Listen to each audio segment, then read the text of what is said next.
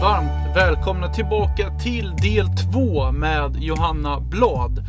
Vi fortsätter prata om hennes yrkesresa i Yrkespodden, men där hon också ger grymma karriärstips till dig som lyssnare. Har ni inte tryckt på följa-knappen på Yrkespodden i din podcastplattform så får du gärna göra det nu. Du får även dela avsnittet på dina sociala kanaler om du tyckte det var bra.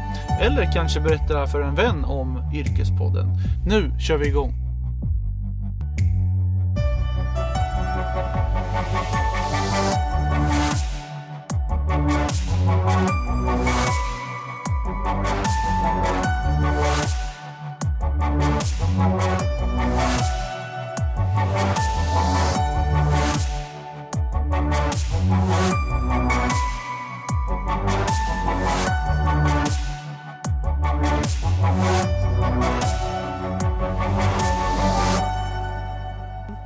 Blivit inne på en, en spännande spontan fråga som jag har, du som ändå är inne i nöjesbranschen. Nu kan du väl förklara lite för oss lyssnare. Hur funkar den branschen egentligen och vad, vad, vad har du för erfarenhet av att jobba med sådana människor i den branschen? Ja, men jag skulle säga att nöjesbranschen är jätteviktig för Sverige och eh, för många förringar nog den och tycker att det är ganska ytligt. Men om man tittar på nyhetsflödet idag så är det väldigt mycket tunga nyheter. Särskilt idag. Bara idag när det är mm, ja, men, AstraZenecas vaccin mm. som inte fungerar och det är ganska dystra prognoser som vi möts av när vi loggar in och läser nyheter online. Och det är jätteviktigt att vi blandar upp det innehållet för att vi svenskar ska orka ta till oss samhällsnyttig information som finns i, i nyheterna. Så tror jag, eller jag vet ju själv och ser ju på, på omvärlden att eh, nöjesnyheterna är så viktiga för att man ska liksom orka. Eh, så att det blir ju liksom en, en viktig funktion. Sen ska det såklart vara en balans och det får inte vara nöjesnyheter som är jag, jag tycker inte det ska vara något förtryckande eller något, något så att de personerna som det skrivs om mår dåligt. Eh, pressen har ett jätteviktigt ansvar. Vad, förlåt om jag avbryter. Nej, det... men, men vad tycker du om det här med just clickbait då? Att man ska bara få uppmärksamhet av att skriva eh, headlines som egentligen bara säljer. Som kanske egentligen inte i eftertanke eh, och när man har bearbetat det att kanske inte stämde helt korrekt med. Vad tycker du om sånt?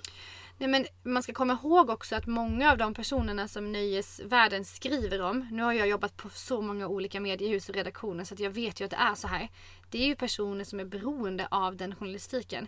Det är ju kändisar som hör av sig till. De har ju management som ringer upp tidningarna och säger så här, nu eh, liksom, eh, så är ni välkomna på en intervju här. Och, och då planerar ju de så här, men nu ska vi släppa nyheten att, att den här artisten har träffat en ny kärlek eller vad det kan vara. För de vet ju att det blir ju PR och det blir ju i slutändan pengar för artisten. Så det är ju inte så heller att det bara är eh, tidningarna som utnyttjar kändisarna och skriver om dem. Eh, men till din fråga då om Förlåt. Ja, eh, alltså lite mer det här med att... Clickbait menar du? Ja, men okay, lite, lite men... liksom hur mycket ansvar har en mediatidningen och ja, media men... nu för tiden att inte bara kunna skriva vad som helst utan ta väldigt mycket ansvar som du var inne på. Ja, men och till din fråga då angående clickbait. Eh, där tycker jag att man också får tänka så här. Eh, det är ju en hel liksom, generation av svenskar idag som förväntar sig att de ska få allt mediainnehåll gratis. Och det är klart att så här, vem ska betala min lön? Vem ska betala min eh, kollegas lön eller den andras liksom, eh, kollegans lön? För de, alla vi sitter ju och skriver om saker som någon skriver om eh, AstraZenecas vaccin. Jag kanske skriver om mer lättsamma nyheter eller gör ett tv-inslag men det är ändå viktigt för att eh, målgruppen och, och, publiken kanske vill ta del av det innehållet. Men vem ska betala? Och vi får ju betalt som olika mediehus i Sverige Eh, via att man får klicks idag. Det är ju valutan om man säger. Eftersom att annonsörerna då syns på olika plattformar. Och där kan, man, kan ju folk bli irriterade ibland på att så här, varför sätter ni som, varför skriver ni som om, om bara en massa clickbait hela tiden? Och jag tycker att Therese Lindgren hade en väldigt intressant Instagram-post om det här för ett tag sedan. För då hade hon testat att lägga ut YouTube-klipp som handlade om klimatet och som hade ganska så här, ja men icke clickbait rubrik. Och där och då skrev hon det så här, ganska rakt. Ni gnäller på mig för att jag inte tar upp de här viktiga ämnena. Men när jag väl gör det, eh, då, då är det ingen som klickar. Mm. Då kunde hon ju se att trafiken på det klippet var ju jättemycket mindre än vad det var på de andra där det var clickbait. Mm. Och nu är jag inte säker på om det exakt var klimat, men det var någonting liknande. Och jag tycker det säger ganska mycket om vår samtid. Gnäll inte om inte du vill betala känner jag. var det hårt? Ja men det är jätte, jättebra sagt. Och bra referens där med Therese Lindgren. För det där visste jag inte om. Och det, men det, det stämmer ju det du säger. Och vi, vi ja, hur ska man förklara det? Vi är ju väldigt eh, stora rubriker och stora liksom, namn och, och egentligen utropstecken efter. Det är det som drar upp mer uppmärksamheten. Att, kanske de här viktiga grejerna. Eh, som verkligen, som du säger, typ klimat är egentligen det, det vi borde läsa men det är inte lika intressant på något sätt. Och som du säger det här med samtiden. Ja, vi lever i en liten skev samtid just nu. Sen får vi väl se vad som händer. Men får jag fråga, hur många, hur många ti- alltså, hur mycket medieinnehåll betalar du för? Alltså jag tänker prenumerationer på tidningar och så. Alltså jag har bara Aftonbladet tror jag. Aftonbladet Som- plus. Som man betalar typ, Ja vad är det? Det är väl 99 kronor i månaden och sånt där. ja. Det är det enda jag har. Men jag, alltså Netflix och Spotify och allt sånt där. Eh, det kanske inte inräknas i det här. Men det är nog Aftonbladet skulle jag säga. Sen hade jag lokaltidningen på, i Örebro också, NA ett tag. Stödjer lokaltidningen. Ja det är bra. Men det är ju samma här. Jag prenumererar ju inte heller och betal, är inte villig att betala för, för att ta del av liksom och läsa allt det här innehållet som produceras. Det är ju enormt mycket innehåll som jag kan bara logga in gratis och få. Och jag förstår ju att eh, tidningarna måste eh, liksom vinkla upp rubrikerna och sådär för att liksom jag menar en stor aktör som kanske Aftonbladet eller Expressen de jobbar ju också så att det kanske är en avdelning som får göra lite mer klickbitiga för att de drar in klick och pengar så att en annan avdelning kan jobba med gräv som är jätteviktiga för, för vårt samhälle och för, för ja, men journalistiken. Vi kommer i alla fall in på ditt yrke som, eh, som influencer. Och du kan väl, du kan väl berätta lite hur, hur du har startat hela eh, din resa med Instagram?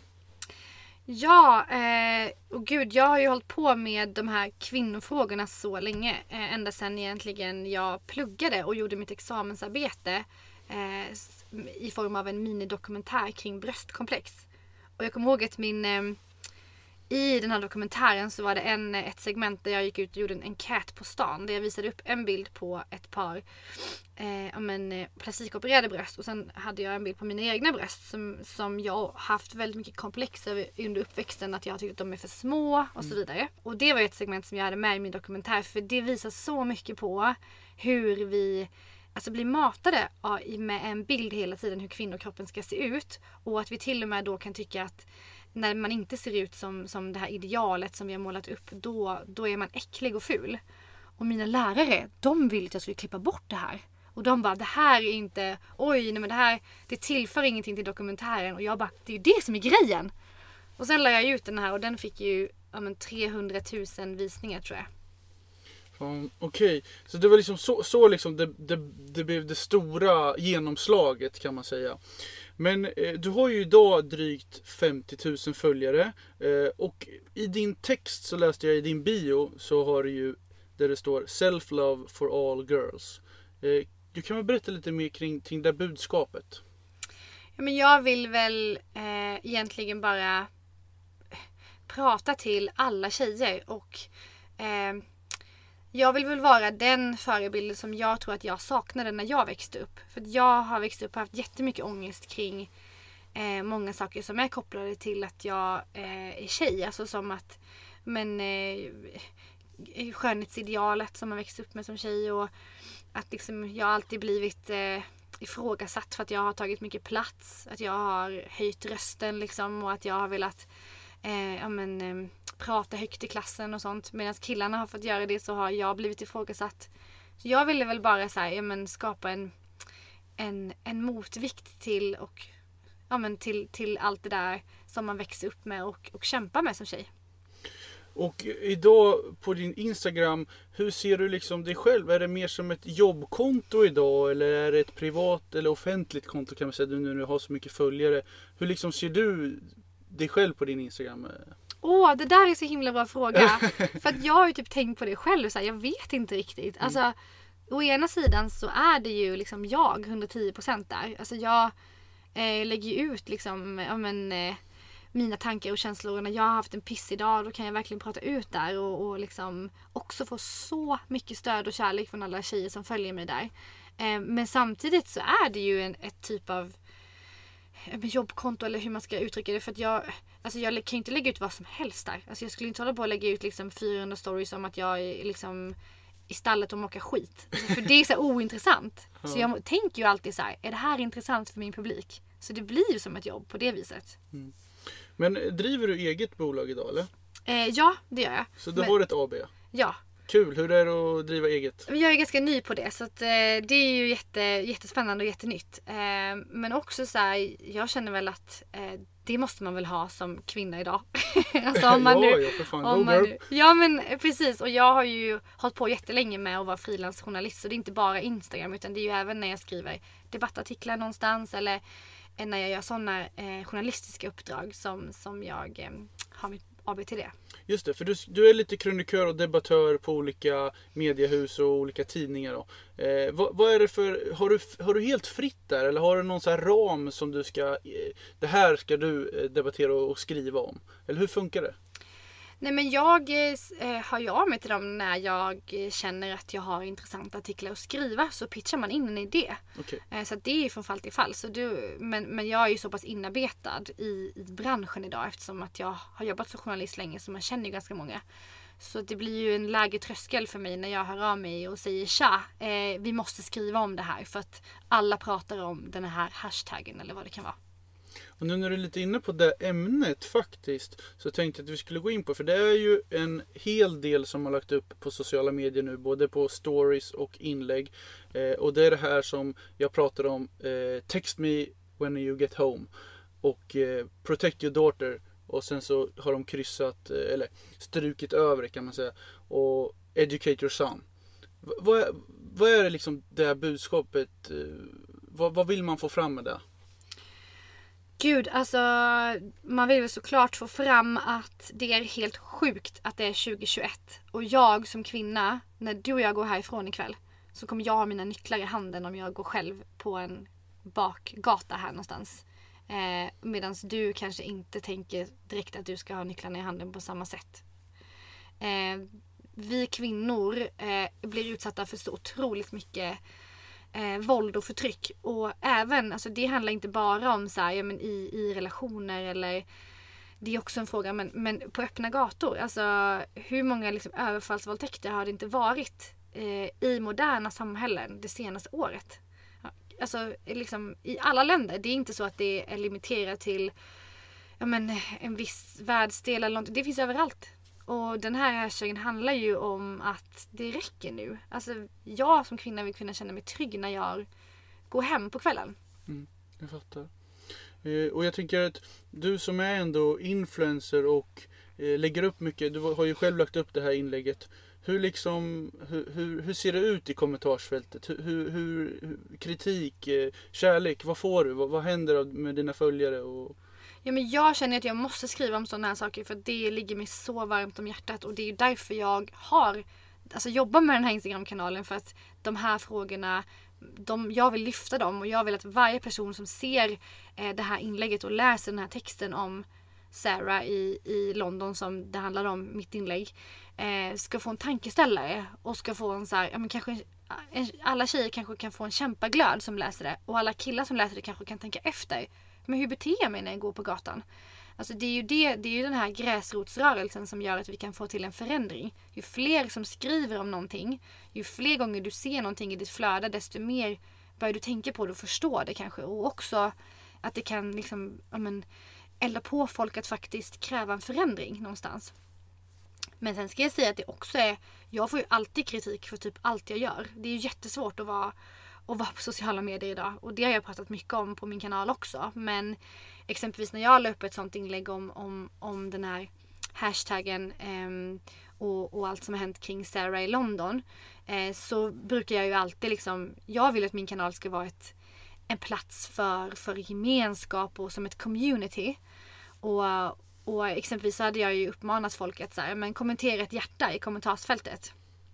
För jag tycker det är så jävla fint när, när någon går in och tittar på det inlägget och ser det är fan 600 hjärtan i den här tråden. Då blir man så här, gud, alltså det här är en fråga som är så jävla viktig. jag blir själv överväldigad av det och känner bara shit vad, vad, vad fint. Och jag vet att andra som också får upp det här inlägget i sitt flöde och ser bara jävlar vilken uppslutning. Det signalerar att så här, det här är ett viktigt ämne. Och sen får jag kritik för att, det, att, att många kan tycka att så här, eller många, det är ganska få, men som tycker att jag, eh, att jag uppmanar folk att kommentera för, att, för min algoritms skull. Ja, okej. Och för att jag, mitt konto ska växa och så vidare. Och jag är så här, ja men alltså ehm, det handlar ju om att bygga ett community och det handlar ju om så här, vem bryr sig om jag uppmanar folk att skriva ett hjärta? Det är väl jättefint. Och att så här, det gör ju också att det inlägget kommer synas mer. Och det är väl bara bra.